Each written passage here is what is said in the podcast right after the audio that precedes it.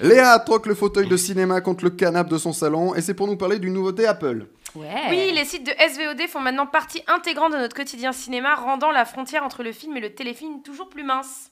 Et c'est Finch avec Tom Hanks qui a retenu to- toute ton attention cette semaine. Oui, euh, tout à fait. Finch, c'est Tom Hanks, euh, le seul rôle en, en prise de vue réelle du film. Vous me direz, on a l'habitude que Tom Hanks porte un film à bout de bras, Mm. mais ce serait mentir que de dire que c'est le cas ici, tant sa vedette, sa vedette est volée par la star du film, Jeff, un androïde incarné à la perfection par Caleb Landry Jones. Alors c'est un film post-apocalyptique, c'est ça?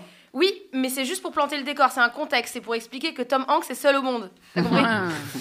Il est ingénieur en mécanique et c'est un des rares humains encore sur Terre. Il a un compagnon, un chien, et s'applique à la construction d'un robot bipède bourré numériquement de livres de toutes sortes. Non pas pour être moins seul, mais pour un but précis, protéger le chien. Mm. Jeff, l'androïde, réussit à être attachant comme un enfant qu'on voit grandir. Il est drôle de par son premier degré et tendre de par sa candeur, car finalement, il est né hier. Mm. Comme tous les droïdes, il obéit aux trois lois de la robotique ne pas porter atteinte à un humain, ni rester passif face au danger, obéir aux ordres des humains, sauf si c'est en contradiction avec la première loi, et protéger son existence si ça n'est pas en contradiction avec les deux premières lois. Mais ce film en introduit une quatrième, réécrivant ainsi l'histoire, réinventant un peu le genre en y insufflant un brin de notre époque, de plus en plus protectrice envers les animaux, et la voici. En l'absence de Finch, le robot doit protéger le bien-être du chien. Cette directive remplace toutes les autres directives.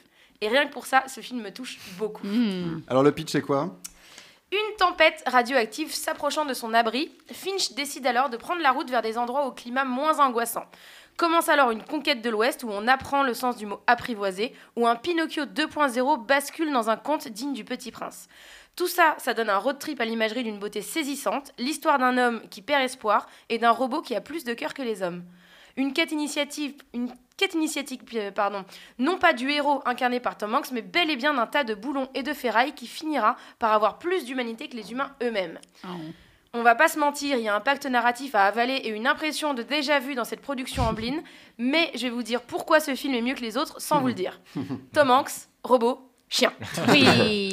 Voilà de quoi nous réconcilier définitivement avec le cinéma proposé en streaming, bien que la frustration de ne pas avoir eu la possibilité de le voir en salle est immense. Alors le mot de la Ouais. fin, Léa, une réplique marquante? La fin a changé les hommes en meurtriers.